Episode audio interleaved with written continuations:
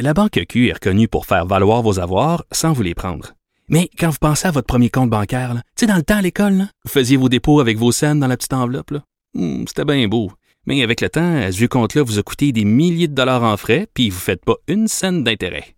Avec la Banque Q, vous obtenez des intérêts élevés et aucun frais sur vos services bancaires courants. Autrement dit, ça fait pas mal plus de scènes dans votre enveloppe, ça. Banque Q. Faites valoir vos avoirs. Visitez banqueq.ca pour en savoir plus. Pendant que votre attention est centrée sur vos urgences du matin, vos réunions d'affaires du midi, votre retour à la maison ou votre emploi du soir, celle de Desjardins Entreprises est centrée sur plus de 400 000 entreprises à toute heure du jour. Grâce à notre connaissance des secteurs d'activité et à notre accompagnement spécialisé, nous aidons les entrepreneurs à relever chaque défi pour qu'ils puissent rester centrés sur ce qui compte, le développement de leur entreprise. Il avait du pain sur la planche cet automne. Euh, il y a eu entre autres une réforme concernant le, tribunal pour euh, les dossiers d'agression sexuelle, de violence sexuelle ou conjugale. Mais en parallèle, il est ministre de la Justice, mais aussi responsable de la langue française, devait euh, faire avancer le projet de loi 96, la réforme de la charte de la langue française. Simon Jolin Barrette est avec nous. Bonjour. Bonjour, Monsieur Dumont. Euh, et euh, bon, euh, certains avaient espéré que ce projet de loi, là, cette réforme importante sur la charte de la langue française, soit adoptée avant Noël. Euh, ça n'a pas été possible. C'est quoi le nouveau calendrier? Mais en fait, le plus rapidement possible, je vous dirais, euh, on a tenu les trois trois semaines de consultation euh, cet automne. Ça a été les plus longues consultations de la, de la législature. Donc, depuis la dernière élection en matière de langue française, une cinquantaine de groupes. Une cinquantaine de groupes donc qui sont venus s'exprimer. Ça, ça s'est passé quoi, octobre, jusqu'au début novembre, fin octobre? Ben, ben, en fait, euh, fin septembre avec, Fin septembre, euh, avec, octobre. euh, le, le début octobre. Et puis par la suite, on a, il a fallu adopter le, le- le principe au Salon Bleu, les différentes étapes. Et là, on est rendu en étude détaillée. Donc la troisième étape, on a déjà fait deux semaines. Donc euh, moi, j'espère, euh, tout dépendamment des, des oppositions. hein. vous savez, moi, je suis prêt à procéder, mais c'est les oppositions qui posent beaucoup de questions. Mais le plus rapidement possible, on va pouvoir adopter ce projet de loi-là. Le plus rapidement possible, on va pouvoir s'attaquer au déclin du français. Deux semaines de qui ont, qui ont permis d'étudier combien d'articles à peu près? Est-ce qu'on a avancé un petit peu? Ou des fois au début c'est très lent? Là? On est rendu à l'article 6 euh, et sur une période de dans plus de plus de 20 heures. Donc c'est ça n'a pas de tortue quand même. 6 en 20 heures, puis on a combien? Une centaine d'articles plus? On a 201 articles. on fera pas on fera pas une règle de trois parce que ça, ça serait long si on reste à ce rythme-là. Là. Effectivement, mais j'ai confiance. Écoutez, je crois que euh, le Parti libéral, notamment, comprend l'importance de défendre le français.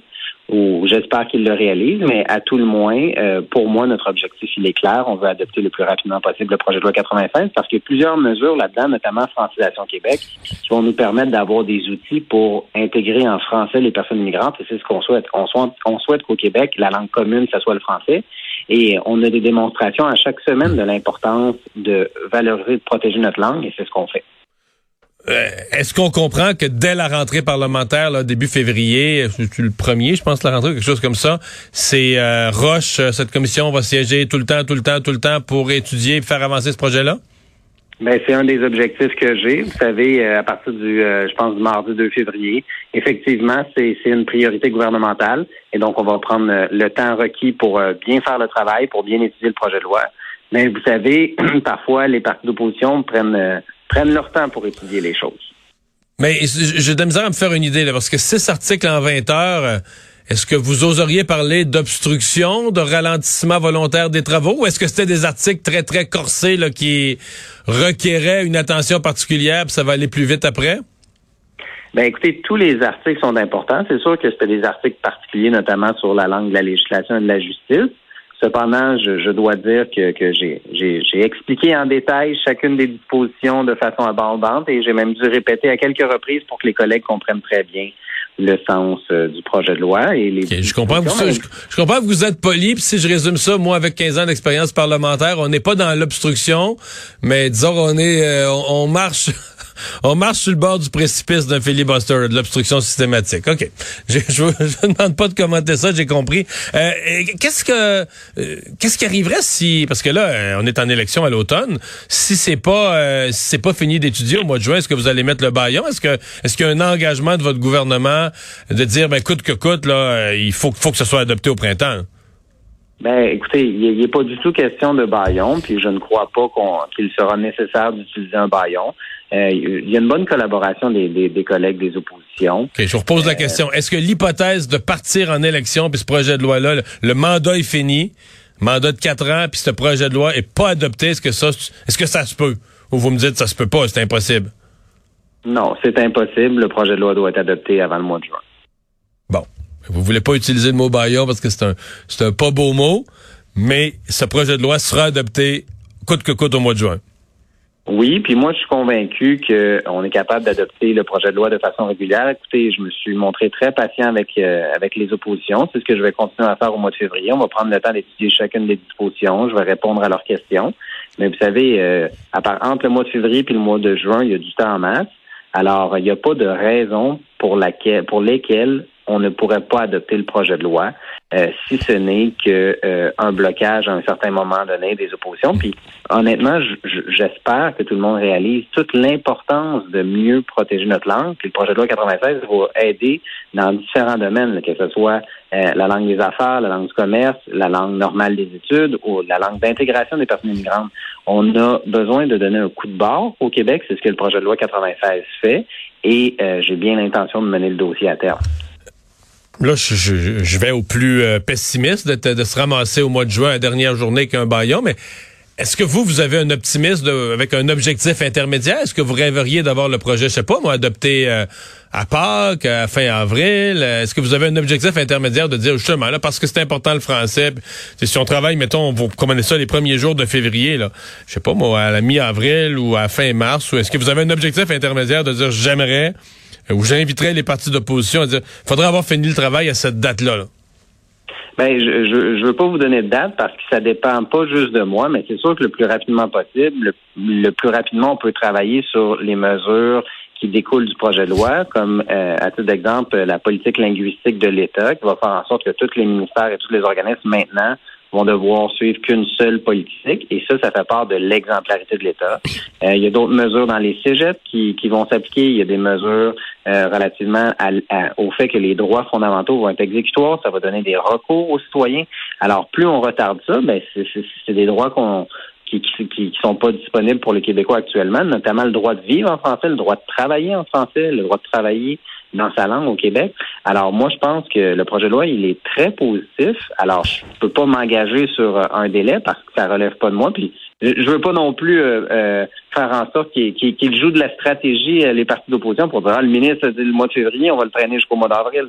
Alors, au bénéfice des Québécois, le plus tôt sera le mieux.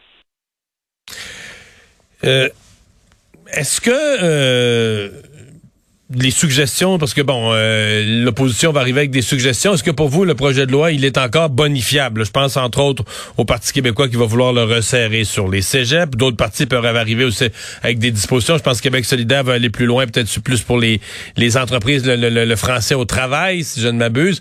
Est-ce que le projet de loi est encore perfectible pour vous dans l'étude article par article? Ben écoutez, déjà depuis le début de, de, l'étude détaillée article par article, j'ai accepté quelques propositions des collègues euh, qui, qui, avaient du sens, euh, notamment euh, au, au, niveau de, de la légistique. S'il y a des bonnes propositions qui rentrent dans les paramètres, moi je suis toujours ouvert à travailler en collaboration puis à les accepter. Bien entendu, on a fait certains choix. Je donne un exemple pour les cégeps. On a décidé de ne pas étendre la loi 100 au cégep, mais plutôt de mettre un plafonnement. Donc c'est sûr que si le Parti québécois propose ça, on ne donnera pas suite à leur proposition, mais pour toute autre mesure qui vise à, bonifier, à protéger la langue, moi, je suis toujours ouvert et je suis parlable. Sur les cégeps, donc, votre idée est faite et finale?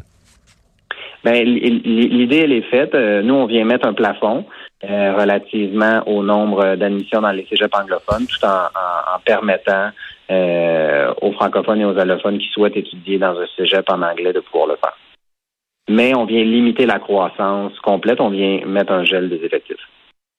donc, vous me répétez que quand on quand vous quittez euh, pour la dernière session parlementaire avant les élections, je sais pas à quelle date là, euh, un peu avant la mi-juin. Ouais, euh, j'allais dire juste avant la mi-juin, on aura un projet de loi adopté. Ça, c'est pas un peut-être, c'est une certitude.